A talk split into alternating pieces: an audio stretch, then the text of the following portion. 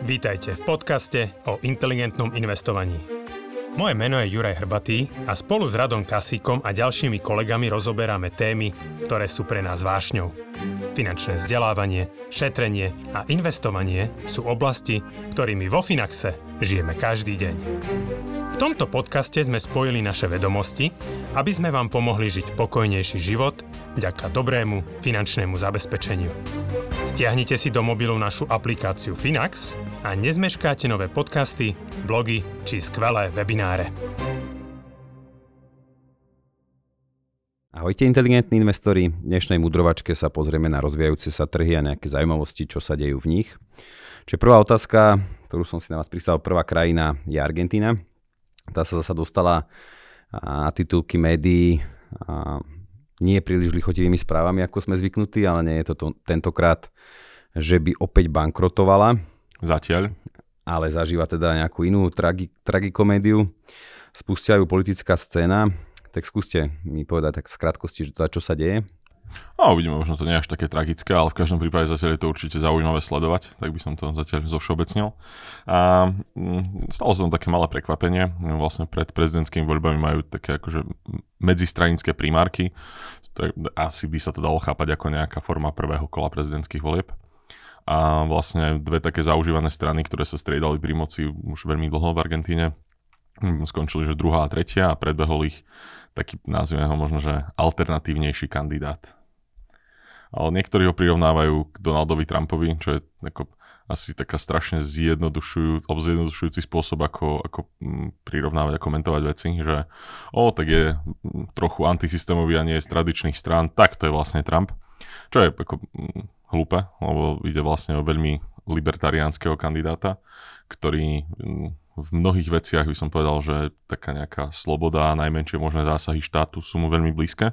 Až do takej miery, že by rád svojimi slovami spálil centrálnu banku a vlastne zrušil lokálnu menu v Argentíne a dolarizoval celú ekonomiku.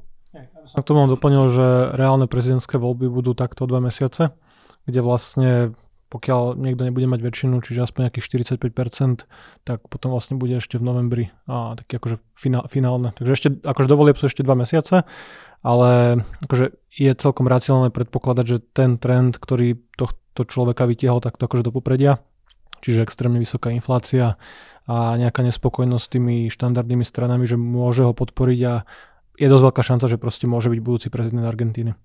Čiže on akoby vedie v nejakých tých prieskumoch predvolebných? On vyhral tie primárky. Tak, že to je možno asi silnejší signál ešte, ako keby viedol v prieskumu. Áno, že prieskumy sú pomerne akože nepresné v týchto krajinách Latinskej Ameriky celkovo, ale toto bolo akože reálne hlasovanie a predbehol proste tých, a, tie, tie stále On mal nejakých 30% a potom na druhom mieste mal niekto možno 28, potom 27, že neboli to veľké rozdiely? Ale na niekoho, kto bol vnímaný ako skôr taký vtipný okrajový kandidát, tak je to ja, že Dovtedy bol vlastne niekto, kto sa objavoval v lokálnych médiách ako nejaký ekonóm alebo taký proste aj, človek, aj. ktorého si volali, aby sa vyjadroval akože trošku inak ako tie zaužívané strany, ale nebol vnímaný ako nejaký silný politik, že nejaké prieskumy mu asi nedávali takúto veľkú šancu. Čiže povedzte aj, prezrate aj jeho meno. A Javier Milei. A čiže čo je takouto jeho agendou okrem zrušenia centrálnej banky, však budeme sa venovať aj tomu? Hej, ako to len tak dodám, že on rád rozpráva o všetkých centrálnych bankách, aké sú veľmi zlé. Aj ekonomiky, ktoré sú dolarizované, teda keby sa zbavili vlastnej meny a používajú plné doláre, alebo teda nejakú inú menu, ale zvyčajne to dolár, keď to je iná mena, o, tak majú vlastné centrálne banky, ktoré len plnia trochu inú úlohu, alebo povedzme, že zúženú úlohu oproti tradičným centrálnym bankám že neurčujú monetárnu politiku, to znamená nastavujú nejaké úrokové sadzby, nevedia celkovo ovplyvňovať o money supply, o objem peňazí v ekonomike. Peňazí, tak, áno. Ale vedia napríklad, alebo teda starajú sa o zahraničné rezervy, o vedia akože, alebo teda udržiavajú nejaký medzibankový kontakt v krajine a tak ďalej, takže asi ako centrálna banka by prežila aj keby on bol prezident, ale argentínske peso by to asi už teda neprežilo. Či čo je taká najznámejšia krajina, alebo taká možno najväčšia ekonomika, ktorá vyslovene funguje na dolári bez vlastnej menovej keď sa, politiky? Keď sa nepoz, nepozeráme na nejaké polopričlenené územia USA, ako napríklad je Puerto Rico, tak najväčší je buď Ekvádor, asi Ekvádor bude Ekvádor. najväčší. A ešte tam je vlastne El Salvador, Panama. A Zimbabwe, to je možno A- lepší príklad k A tí už myslím aj išli, dedolarizovali znovu, že umožnili nejaké Ok. ďalšie iné meny, ale tam to je chaos. No.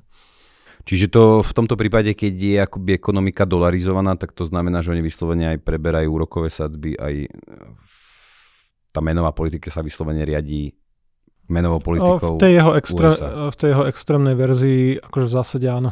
Áno. V podstate by nemali nejakú kontrolu nad tou menou, proste používali by plne doláre.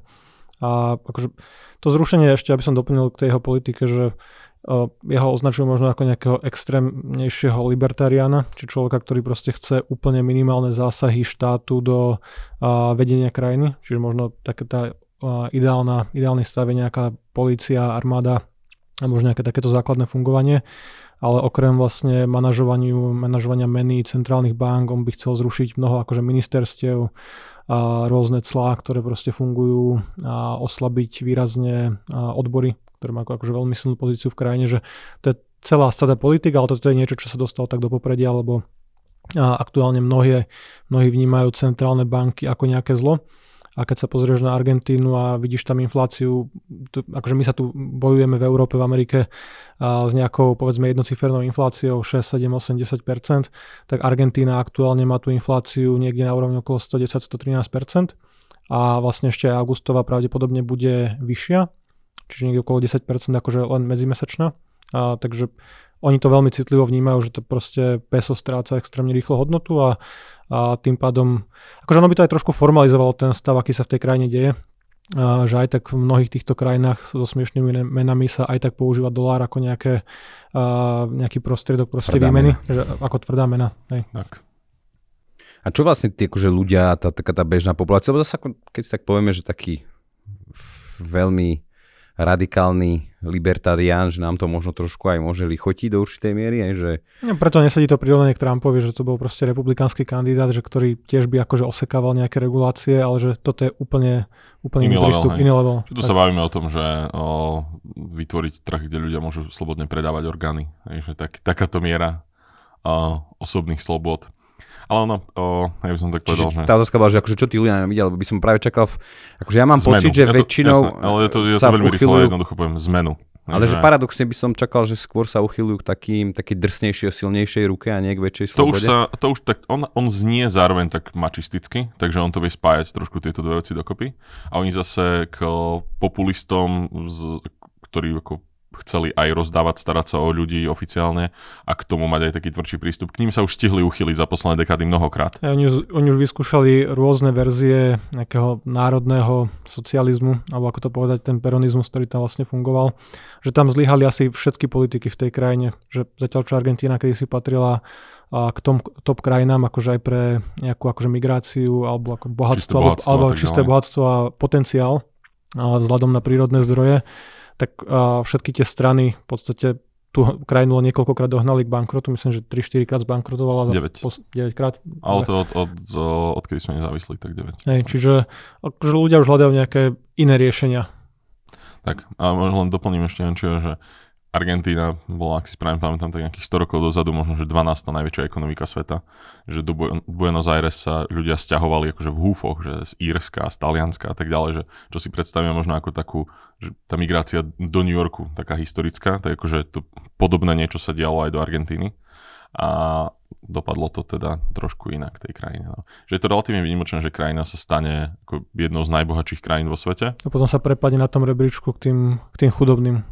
Lebo väčšinou si ten status držia. Čo za tým stojí? Akože, kde oni spravili tie chyby, že No. o čom to hlavne bolo? Akože tam asi ten, ten zoznam tých dôvodov je, je strašne dlhý a to je, že od zlyhanej vojny cez prebujnelú byrokraciu, zlé zásahy centrálnej banky, o neschopnosť prispôsobiť sa tomu, že istý čas, alebo tá veľké spoliehanie sa na, na vývoz komodít, že to keby akákoľvek asi chyba sa dala urobiť. Aj obrovské fiskálne deficity, tlačíš si vlastnú menu, znehodnocuješ ju, všetko, čo sa dalo Čo sa dalo spraviť, tak to v Argentíne niekto stihol. Čiže takáto potenciálna zmena má podľa vás potenciál tú krajinu napraviť? Alebo Krásne naformulovaná otázka. Uh, no, ja to trochu otočím, že v každom prípade pokračovať v tých politikách, ktoré posledné dekády nezmenili absolútne nič, len tú situáciu zhoršujú, je podľa mňa hlúpe. A že teraz ako sú nejaké také reakcie na to, že no, keby to dolarizovali, tak by to tam bol chaos a tak ďalej a že OK, ale že asi lepšie ako opakovať tie isté kroky, ktoré tomu absolútne nepomohli. Akože s tými istými aktérmi, požičať si od Medzinárodného menového fondu, potom to dogabať, potom s tým zlyhať, potom sa nechať vydierať fondami, ktoré, dlžia, ktoré držia moje dlhopisy a tak ďalej, že ten, ten cyklus sa fakt opakuje úplne dookola. A, mm, akože v Južnej Amerike teraz sa hovorí, že to nie, nie je úplne tak, ale že Chile napríklad má relatívne dobrú skúsenosť s výrazne liberálnymi ekonomickými politikami, že v každom prípade ten potenciál tam je veľký a takéto politiky, ak budú urobené dobre, tak ho môžu odomknúť. Ja, že ťažko si predstaviť, že čo by to mohlo nejako výrazne zhoršiť. že, a, že, akože, ale že, že to nie je zase zbytočne, vieš, že idem z extrému do extrému a nehľadám nič medzi tým, čo funguje ale, ale tak oni tam aj medzi tým hľadali. O, vlastne že po tých peronistoch, tak tam chvíľu vládla taká strana, ktorá ako sa snažila taká, jedni sú akože o, stredo ľavý, druhý stredo pravý, takže až taký rozdiel to nie je, ale snažili sa ako vybudovať trochu viac obchod a povedzme, že jemný kapitalizmus trochu lepší a tak ďalej, ale v konečnom dôsledku tiež ako nevedeli skrotiť obrovské deficity, nevedeli si poradiť s úplne hroznou menou a tak ďalej. Takže oni ako keby aj tieto rozumné stredové riešenia už skúšali a nevydalo. Takže akože dávate tomu šance, že by to... Áno, akože... Že by mohlo svítať na lepšie časy. Nehovorím teraz, že určite to super dopadne a je to perfektný nápad a plán, ale že v krajine, ktorá je v takomto stave a vyskúšala tie rôzne veci a nevyšlo, tak to ako dáva zmysel relatívne. Aká je teda reakcia napríklad trhov? No trhy najprv, najprv celkom spanikárili, Takže myslím, že vláda musela potom aj devalovať rýchlo menu a, a zvyšovať úroky, ale to sú také už... Ako... Ja, akože devalovať menu, že tak 20% akože zo dňa na deň museli oslabiť menu. Ale že ja, to, je, to, je, to je štandard, áno. A niektorí komentátori tomu ako pripisujú to, že preto by určite on ako nebol dobrý pre, pre ekonomickú zmenu, lebo proste aj trhy na to reagovali v panike. Čo je podľa mňa hlúpa interpretácia, lebo veľmi často trhy najprv reagujú panicky, len z jednoduchého dôvodu, že niečo je nečakaný vývoj. A bez ako neriešia úplne, že či to je možný pozitívny alebo negatívny, ale proste tá jednoduchá neistota vyplývajúca z nejakého neznámeho. Mm, podľa mňa podobne si môžeme spomenúť aj na to, keď bol zvolený Trump, keď teraz si touto analogiou pomôžem, že najprv trhy panikárili, potom sa tešili. Lebo áno, bol to nečakaný výsledok, že podľa mňa tam, ak si správne pamätám, tak počas tej noci najprv trhy ešte akože výrazne klesli a potom sa to celé vrátilo a bolo to celkom v pohode nečakanosť neznamená, že nebudú dlhodobo negatívne vnímať. A keď možno ako viac, a väčšia časť trhu bude vidieť jeho ekonomické plány, ak tam nebudú úplne akože outrageous bláznostva, tak to ako môžu vnímať aj ako pozitívny signál. A hlavne Argentína nemala zrovna veľkú akože dôveru medzi investormi, že už pred, pred týmito akože primárkami tie aj kratšie argentínske dlhopisy so splatnosťou niekoľko rokov sa obchodovali alebo sa obchodujú aj dneska niekde okolo 30 centov za dolár, čiže proste v extrémnom poklese. Takže tá krajina aj tak akože išla do bankrotu a išla do ďalšej možno hyperinflačnej špirály, možno na vysoké akože ďalšieho oslabovania meny. Takže tá situácia nebola nejaká dobrá predtým. A ešte, ešte ako jednej veci sa pri tomto hovorí, a to je to, že 90. roky, myslím, alebo prelom, prelom milény, tak vtedy mala, že Argentina skúsila niečo ako dolarizáciu a to, že držala peso z 1 k 1 s dolárom. A to je, že, že keď to vtedy nevyšlo, prečo by to malo výjsť teraz. A tam je jeden veľký rozdiel a to je ten, že stále má tú menu v moci ten daná vláda, centrálna banka, záleží ako je nezávislá a tak ďalej, ale že tá samotná krajina a kedykoľvek sa môže rozhodnúť, že to napojenie 1 k 1 ten PEG, že zruší. To je presne to, čo sa stalo, že to nevydržalo. A to je ten veľký rozdiel medzi tým, kde keď ako krajina len ako keby sa odovzdá na milosť nejakej A že už ne? nemáš tú ústupovú cestu, tak, že, ke, že keď ti stupne nezamestnanosť a bude zle, tak typicky ako sa z toho snažíš vyškrabať je, že oslabíš vlastnú menu, aby si proste zatraktívnil akože export jednoducho, že proste mena dolu, tak to nakopne tú ekonomiku, ale pomôže to tej nezamestnanosti, ale že o tú možnosť prídu. Tak. Čiže fakt bude vydaná na pospas. Že, áno, bude to jednoduchšie pre vonkajších investorov, proste budeš mať istotu meny, nebude ti to nejako kolísať, keď sa zrušia nejaké tarify, a trošku sa pomení legislatíva, tak akože môže to pomôcť, ale hlavne už tam nebude tá uniková cesta niekde na pozadí. Tak. A on je čo teda povolaním pôvodne? Ako je politik? Ekonom. ekonom. ekonom. Hej. A teraz chvíľu je politik v nejakom tom zákonodarnom zbore alebo čom. Uh-huh. Ale to je krátko. Primárne on je ekonom. A tým, že možno aj je ekonom, akože tá, tá šanca, že by naozaj akože realizoval, veľa tých politikov je pred tými voľbami trošku smelších a na konci dňa sú miernejší, však nakoniec vidíme to aj na Slovensku veľakrát, že akože reálne by sa aj pustil do väčšiny z tých zmien. Či... Tak pustiť sa pravdepodobne by sa pustil. Pôsobí, že no, ako z takých tých odvážnejších naozaj, trošku šialenejších. A, ale ako to, otázka je, že či mu to prejde ako zase zákonodárnym zborom to je veľmi ťažké teraz povedať, že stále pracujeme s hypotetickou situáciou, že vyhrá tie voľby. Ak by ich vyhral, tak tiež záleží ako veľmi. Že ak by to bolo, bolo tesné víťazstvo, tak možno to menej bude tlačiť ten neviem, kongres, senát, akokoľvek sa tam oni volajú, ten parlament, aby ho podporovali. Ak ale vyhrá, že výrazne, že by mal 60%, tak to zase vytvára tlak aj, aj na o, poslancov, ktorí tam sú. Zároveň on ako sa nechal opakovane počuť, že keď to neprejde cez nich, tak bude referendum a hotovo. Ideme meniť krajinu. Čo napríklad na tú dolarizáciu, akože skoro určite toto by prešlo, keďže ľudia to zjavne preferujú držať dolare už dnes, ako sme sa už o tom bavili. A ak teda on tie voľby vyhral, tak môžeme predpokladať, že asi väčšina krajiny by bola ako, by súhlasila s týmto plánom. Že by ste museli kresliť nuly na na bankovke. Nemusel by si míňať výplatu hneď, ako ju dostaneš. No. Tak. Takže asi s veľkou pravdepodobnosťou sa ešte k tejto téme vrátime. O dva mesiace. Ste že o dva mesiace, tak možno si počkáme, že teda, že čo, či vyhrá, že či aj bude implementovať to, čo slubuje. A, takže stay tuned. A problémy má aj čínska ekonomika, ako taká možno sa trošku krajina z iného súdka, stále označovaná vlastne za ten rozvíjajúci sa trh, čiže aj, aj v, inom, v inom kúte sveta. Tam sa hovorí o možnom konci 40-ročného rastu. A, takže je tá situácia taká vážna v Číne, čo sa proste v Číne vôbec deje a prečo sa toto deje?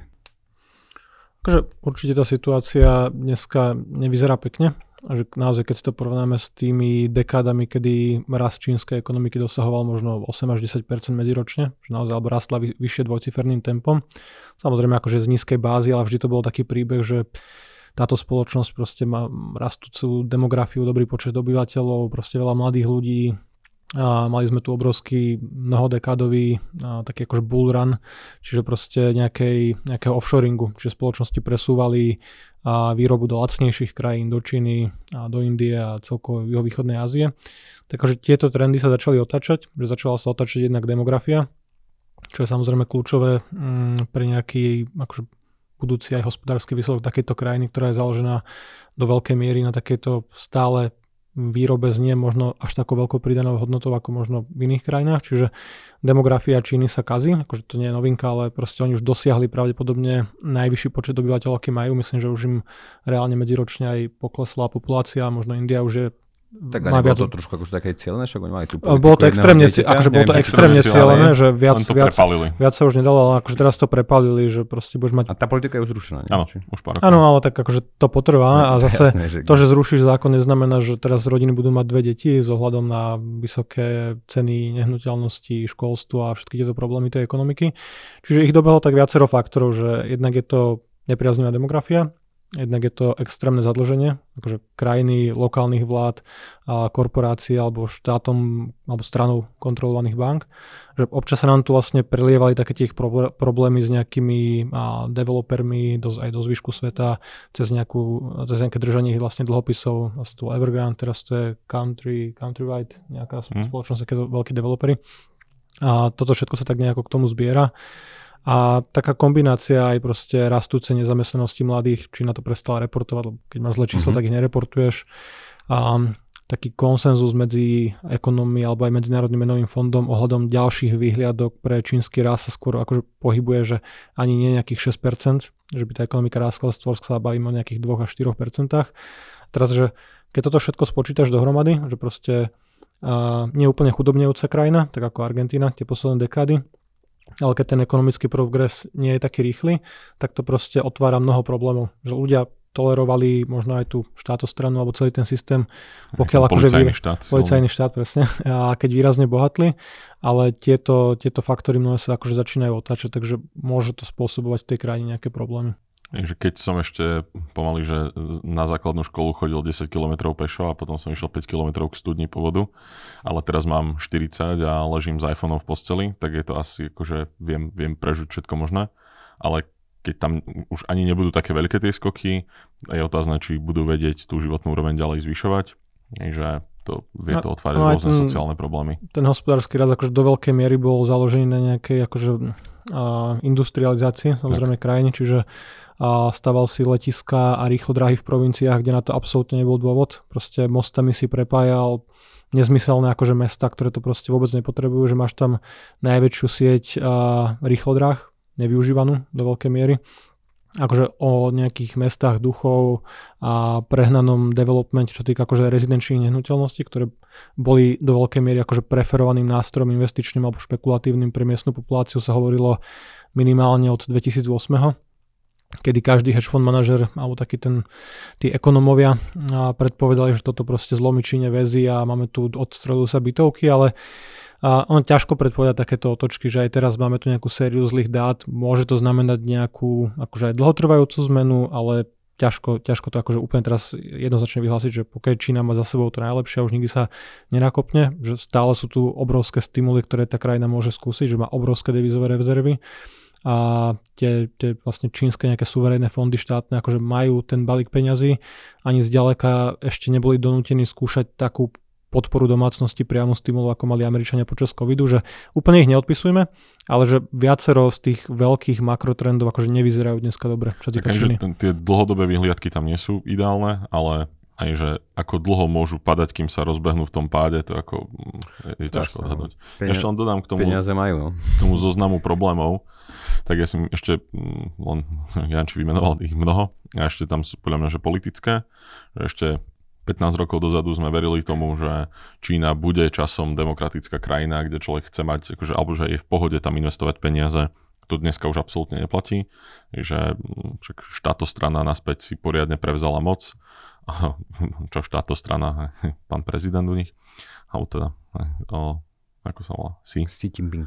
A zároveň tie rozhodnutia, ktoré oni vedia robiť, také akože skokové antibiznisové, však bavili sme sa o nich niekoľkokrát, že vedia zrušiť celý sektor za jednu noc rozhodnutím strany, tak tiež absolútne nepomáhajú tomu, aby sa tam viac investovalo. Keď sa to spojí s tým silným trendom o naspäť akože onshoringu alebo nearshoringu, že sa tie továrne vracajú naspäť z bezpečnostných, strategických, do istej miery ekonomických dôvodov. Keby mali krajiny západu lepšie vzťahy s Čínou, alebo keby si ich Čína lepšie budovala, tak by ako tá pravdepodobnosť, že tam tie investície ostanú, bola oveľa väčšia. Ale takto, ako si oni celkom aktívne znepriateľili kadekoho, veľmi zaujímavo manažovali pandémiu, to je tiež ďalší, ďalší faktor, že predtým sa dalo na nich do veľkej miery spoľahnúť, že aj keby traktory padali, vyrábať sa tam bude. A o toto teraz Čína do veľkej miery prišla. Takže ten, ten zoznam tých dôvodov, e, všetky tie faktory sa ešte ovplyvňujú navzájom a znásobujú, takže naozaj tie vyhliadky tam nie sú ideálne. A ešte doplním, že že už dlhodobo Čína, hlavne z tých politických dôvodov, je z môjho pohľadu neinvestovateľná krajina základná podmienka na to niekde investovať peniaze je nejaká rozumná vláda práva na to, že o, tak mi to nevezme štát len tak kedykoľvek.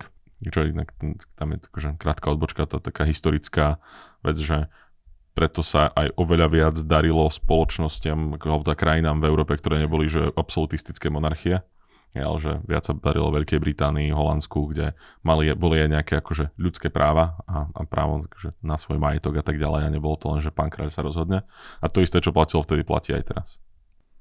No, to je pomerne dlhý list, dlhý zoznam a tých negatívnych vecí. Ale presne, akože by toto napadlo, však ono sa to trošku aj očakávalo, že Bavíme sa o tom celé tá, roky. Tá továreň nevydrží, o tom, že... hej, lebo však no. životná úroveň stúpa, náklady stúpajú, takže to presťahujem niekde inde, navyše presne ako si hovorí, že keď tam nemáš tú právnu istotu a zároveň aj to také intelektuálne vlastníctvo tam nie je úplne v bezpečí. Nie, že nie je v bezpečí. Nie je že... v bezpečí. To si najjemnejšie povedal, ako sa len dalo. Som diplomat. Hej, no to je, to je extrém, že v podstate všetky firmy sa postupne snažili presúvať tú výrobu akože do iných krajín, že vidno to aj na Apple, že proste Apple sa snaží tú výrobu presunúť do Indie. Proste je to nejaká demokracia akože neúplne západného štýlu, ale predsa neporovnateľné s Čínou, akože nejaký spolahlivosť toho partnera. A presne ako Jano povedal, ten onshoring, že americké firmy si uvedomili to riziko mať celú tú výrobu, to je jedno, či počas a, pandémie zdravotníckých, akože to je jedno oblekov, proste veci, ktoré chýbali, že radšej to presunieš do Mexika. A hlavne treba si povedať, že Čína vďaka tomu rastu už nie je taká lacná na tú výrobu, tak. že tí Mexičania možno sú lacnejší ako pre tie firmy, alebo nemusíš teda, nemusí ten tovar cestovať cez pol sveta a máš tu istotu tých dodávok, že ti jednoducho nezavrú hranice, alebo v prípade nejakého antagonizmu nejakého konfliktu, ktorý nie je úplne nereálny, že Čína si tak možno príliš myslela, že je aká dôležitá pre ten zvyšok sveta. A Trump pomerne v 2018 silno nabúral tú predstavu nejakými akože tarifmi a proste sa začal voči ním tvrdšie vymedzovať. A viac menej aj súčasná americká administratíva Biden pokračuje v tom trende. Aha že sa pomerne silno vymedzuje, že OK, tak už nemáte prístup k technológiám, už nemáte prístup k čipom a americké venture fondy tam proste nemôžu mať investície, ideme sa na ne pozrieť. Že to, čo Číne prechádzalo dlho, tá krádež toho intelektuálneho vlastníctva tých, a tej pridanej hodnoty a technológií proste zo západu, že proste si mohli s tým robiť, čo chceli a nikto to nejako mm, nevynúcoval voči nim alebo nemali nejaké sankcie, tak teraz ich to dobehlo. A teraz reálne uvidíme, že nakoľko oni si dokážu tieto sektory odvetve vybudovať. To som lebo... sa aj spýtať teraz vlastne, že či to dokázali za ten čas vybudovať, lebo no, zase akože tam oni mali trošku tendenciu, alebo bol taký pocit, alebo ja som mal z toho taký pocit, že si uvedomujú, že v tých ako keby odvetviach s nízkou pridanou hodnotou, kde boli silní, akože tá vyslovená tá výroba, že to nebude na veky a snažili sa akoby zvýšiť tú kvalitu hospodárstva práve tými Takže odvetviami. Z časti sa im to určite podarilo, ale ono zase ako sa im to darilo že nutili firmy, ktoré chceli podnikať v Číne, aby o, v tých, tie svoje aj, presne, aby v tých čínskych entitách, ktoré tam oni mali, tak aby bol aj nejaký lokálny partner, s ktorým už sa potom všetko zdieľalo a tak ďalej, že oni aj k tomuto procesu pristupovali tak lúpežnícky, jemne povedané. Nie tým, že OK, tak teraz si ideme vybudovať o, obrovský rozumný systém vzdelávania, výskumu a tak ďalej. Čo nehovorím, že nemajú v žiadnej forme, ale o, tiež tam k tomu išli tak skrátkou. Je rozdiel akože vyrobiť lacnejšie elektrické auto, čo je pomerne akože jednoduchá technológia, jasné, že nie je, že sú tam čipy a všetko jedno s druhým, ale a, byť na úrovni nejakej NVIDIA alebo proste TSMC alebo takýchto akože pokročilých a, technológií, proste tie čipy, ktoré potrebujú možno m, mm, aktuálne neviem, proste rozumnejšie, rýchlejšie technológie, ktoré na západe akože používame, to je jedno, či teraz sa bavíme o nejakej nástupe umelej inteligencie a podobne, že to nie je niečo, čo by vedeli veľmi rýchlo si vybudovať proste od nuly. Mm-hmm. Že to môže trvať roky, dekády, ak vôbec. A oni do veľkej miery v tomto... Alebo obsadí Tajvan. Áno, že môžu si to ukradnúť. A oni do veľkej miery v tomto stále dobiehajú. Že to, čo ako už je možno nejaký štandard na západe, je, stále teraz určite, že Nvidia a ostatní majú vo vývoji toho akože kvantum a áno, Čína to bude časom vyrábať, ale odtiaľ tie akože nejaké breakthroughs neprichádzajú. No dobré, a teraz, však vy ste to už trošku spomínali, naznačili, lebo presne to, akože taká tá politika chlieba hry, a presne dokáže zakryť a dokáže vlastne vytvoriť takú toleranciu voči tomu režimu aj nejakým tým negatívnym prejavom. Ale ako náhle sa začne zhoršovať tá životná úroveň a hlavne oni, keď akoby nechali, nechali, nechali tú populáciu pričuchnúť k tomu konzumnému, zap... ne, môžeme to nazvať konzumnému západnému spôsobu života, ale že... No, že majú napríklad meso hej, a telefóny.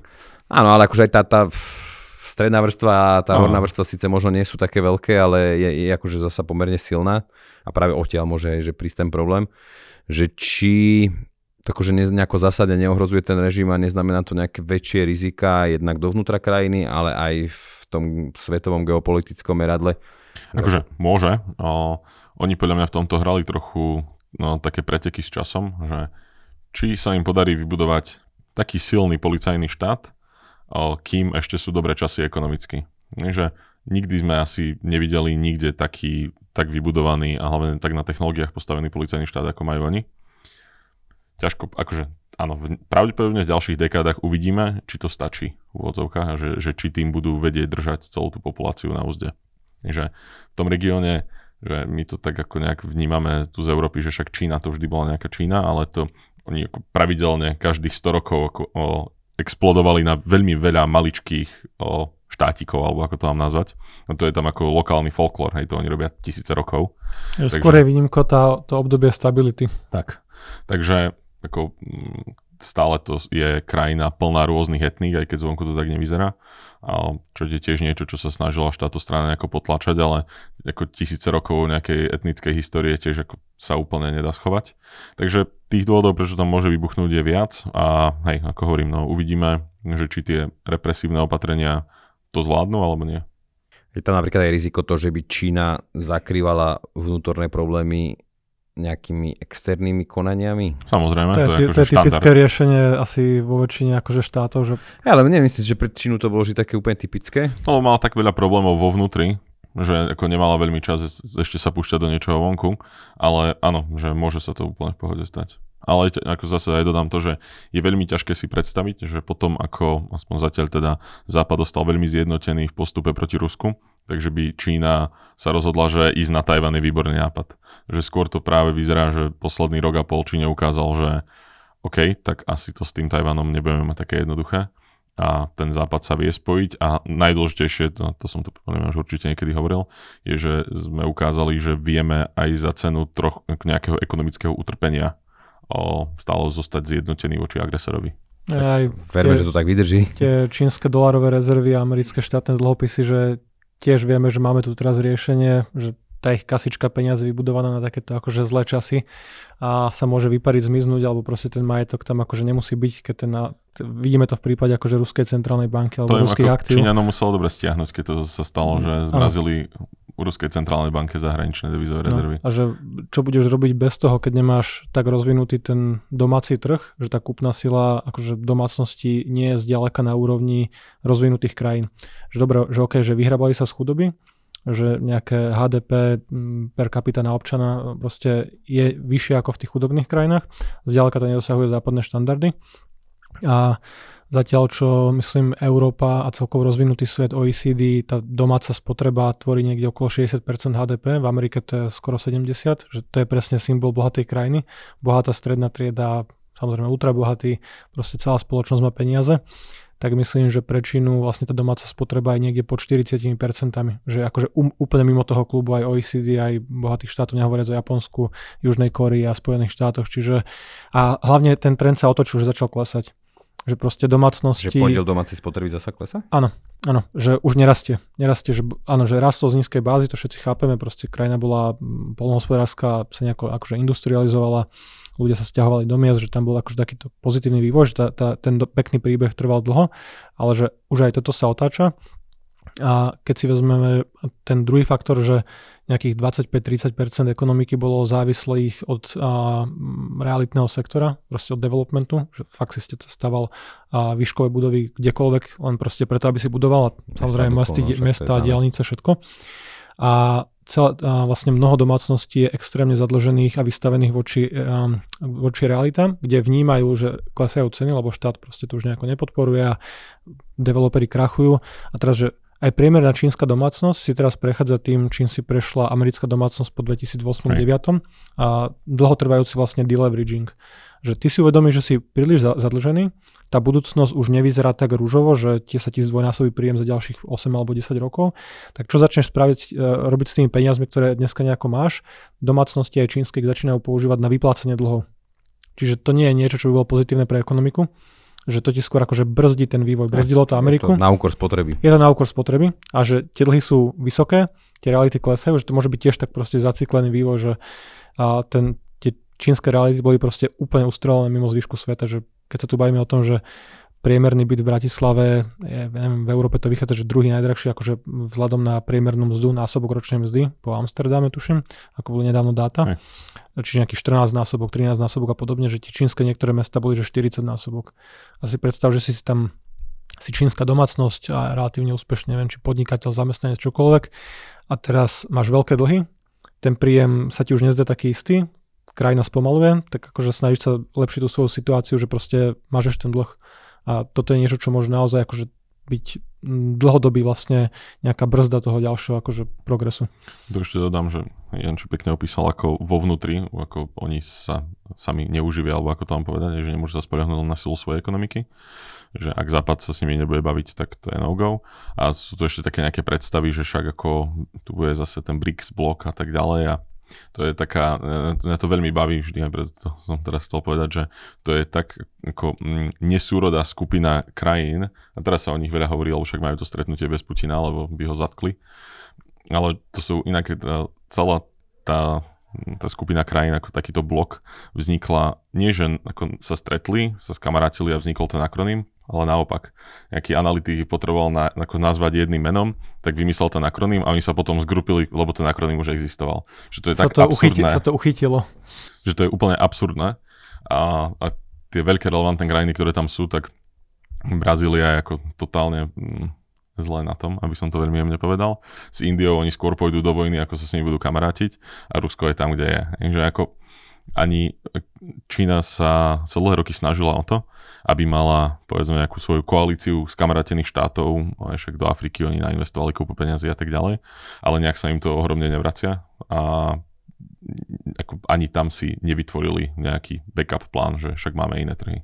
A je celkom komické, že čo niekoľko mesiacov dozadu sme tu mali tému dedolarizáciu a teraz sa bavíme o tom, že a, Latinská Amerika dolarizáciu rieši, že proste presne opak, že Zase ten zlý dolár, no. Ekvádor dolár, El Salvador dolár, teraz vlastne Salvadoru Argenti- to nevyšlo s tým bitcoinom? No, oni to majú paralelne. Hej, ale že- neveľmi, neveľmi im to vyšlo. Hej. Čiže presne, že skôr, skôr to vychádza, že výťazí vyhrávajú, akože západ, dolár, proste západné centrálne banky a taký ten blok, ktorý mal byť a, nejaký challenger, vyzývateľ toho západu, ktorý proste bude mať vlastnú menu a to je jedno, či BRICS nejaká mena alebo zlatý rubel a podobné srandy, že toto všetko... To, že nie, nie, očakávam v komentároch zase nejaký Zlatý presne rubel. brik zlatý Petrorubeľ. hej, no. A napríklad cíti Čína, alebo je tam zrejma napríklad nejaká emigrácia v dôsledku tohto? Či tí ľudia nemajú kam emigrovať, nemôžu? Alebo že či je toto sa deje? Neviem o tom, že by to bolo v nejakých ako veľkých úfoch. Keď aj hovoríte, že vlastne policajný štát, klesajúca životná úroveň, že Nemám informáciu, že by to bolo nejak veľmi. ako reaguje na to vláda? Že čo sa deje? Tak a po, poprvé prestaneš zverejňovať zle ekonomické dáta, že že 20-30 rokov zverejňuješ nezamestnanosť mladých a zrazu povieš, že už to nezverejňujeme a hlavne keď tie posledné dáta boli zlé a veriť čínskym dátam z ekonomiky, akože to Bolo bolo, vždy ako... to bolo To vždy ma veľké prekvapuje, riziko. že prestali radšej zverejňovať, však sa Hej, hovorilo vždy, že si to upravia podľa seba. No, Však aj to HDP bolo také 6,5% otázne. 10 rokov, mnohokrát. kríza, nie kríza, že oni proste popierali všetky ekonomické cykly, že oni rastli za každého počasia. Je to ako niektoré realitné fondy, hej, úplne rovnaký graf. Áno. A, čiže pravdepodobne nejaká manipulácia dát, uzavretie sa do seba, hľadanie vynikov na druhej strane, že ono dá sa objektívne povedať, že to, ako Amerika zmenila prístup a celý ten západný blok k ním, že im to ekonomicky poškodilo a že to je dôsledok ich zlého správania. Že proste tak. Západ má tú ekonomickú silu ich potrestať a oni len proste mm, mysleli si o sebe, že sú viacej ako reálne sú. Akože čo sa týka dôležitosti, že že vieme vyrábať v Indii, vieme vyrábať v Mexiku, alebo pri do- dobrých technológiách, strojoch a robotoch vieme vyrábať doma. A môže to byť lacnejšie ako platiť Číňanom. Tiež zase to je rovnaké ako s tým Ruskom, že neverili, že Západ bude mať gule urobiť niečo, čo trochu poškodí aj ich ekonomickým záujmom dočasne. A mysleli si, že proste keď stále tam bude relatívne lacno a bude tam hlavne jednoduché vyrábať, lebo zase teraz keď už nevedia až tak konkurovať cenou, tak zase konkurujú tým, že tam niekde v Shenzene alebo tak, že mám všetko na jednej ulici, keď to tak preženiem. Hej, že tá blízkosť tých, no, tie výrobné reťazce, ako sú tam poskladané, poskladané a tak ďalej, tak ako to dlho bola ešte ich veľká devíza, ktorú si teda zase odpálili koronou. Ale ako nejaké reformy nehrozia? Optimista. O, páči sa mi formulácia, že, že či reformy nehrozia, lebo ak tam začnú robiť zase nejaké reformy tým smerom, akým sa politicky vybrali za posledných 10 rokov, tak naozaj ako to je ohrozenie tej krajiny, keď budú robiť. O, Od 10 Ako- 5, hej, sú tak. reformy. že tie reformy, ktoré oni robili v 80 90 rokoch pod trošku inými o, vládcami, tak hej, také, o, taký, ako neočakávam, že také nastanú. A teda čo, aspoň nejaké stimuly zasa hážu na to peniaze? Tak. Či Tak to, to je zatiaľ asi vyzerá. niečo, čo je vo výhľade. Tak. Že, akože zase treba povedať, že tie peniaze majú, že Tak. nevyčerpali zďaleka všetky možnosti, že môžu znižovať úrokové sadzby, majú vlastnú menu, môžu s ňou hýbať, môžu devalvovať, môžu oslabiť. A môžu ešte presne tie stimuly domácnostiam, že sú rôzne možnosti, ktoré majú, ale že nič z toho nie je nejaké trvalo udržateľné Systémové. riešenie, že Tak. niekde ťa to dobehne, že a Amerika, západný svet, vyskúšali sme si počas korony stimuly a zaplatili sme za to dvojcifernou infláciou a teraz nejakým akože uťahovaním opaskom alebo proste ekonomickým spomalením do nejakej akože určitej miery, nie tak zle ako sa hovorilo, ale že teraz čo v Číne pošleš všetkým domácnostiam kopec peniazy na účty, že keď ich použijú na vyplatenie dlhov, tak to úplne zabije ekonomiku, že ťažko povedať, no, ak, ak, čo budú robiť No ďalej. nemajú veľa veľmi dobrých možností. A hlavne, keď sa tie dáta budú akože ďalej zhoršovať, keď ti začne padať nielen akože realitný sektor, ale budú ohrozené akože finančné zdravie aj bank, alebo tých lokálnych bank, keď to budú musieť zachr- zachraňovať, tak to akože ten účet môže byť možno až príliš vysoký na to, aby to nejako komfortne ustali. Hej, ale celé toto môže trvať fakt, že dlhé roky. Takže to zase nehovoríme, že teraz do roka aj počíne. To naozaj Hej. môže byť veľmi dlhý proces. Tak zase je to veľká krajina, veľká ekonomika. A veľa peniazy. Ako No dobre chlapci, tak ďakujem veľmi pekne. Ja verím teda, že a sme zaujali aj tým, že sme trošku vniesli svetlo do tých krajín vzdialenejších, ktorým sa naše médiá až toľko nevenujú a ja si myslím, že veľakrát okolo nich a aj v našich končinách panujú rôzne mýty a, a nepravdy. Čiže ak sa vám podcast páčil, určite nám dajte odber, subscribe, like, všetko nám to pomôže. A ďakujeme a tešíme sa do skorovenia. Ďakujem. Dovidenia. Dovidenia.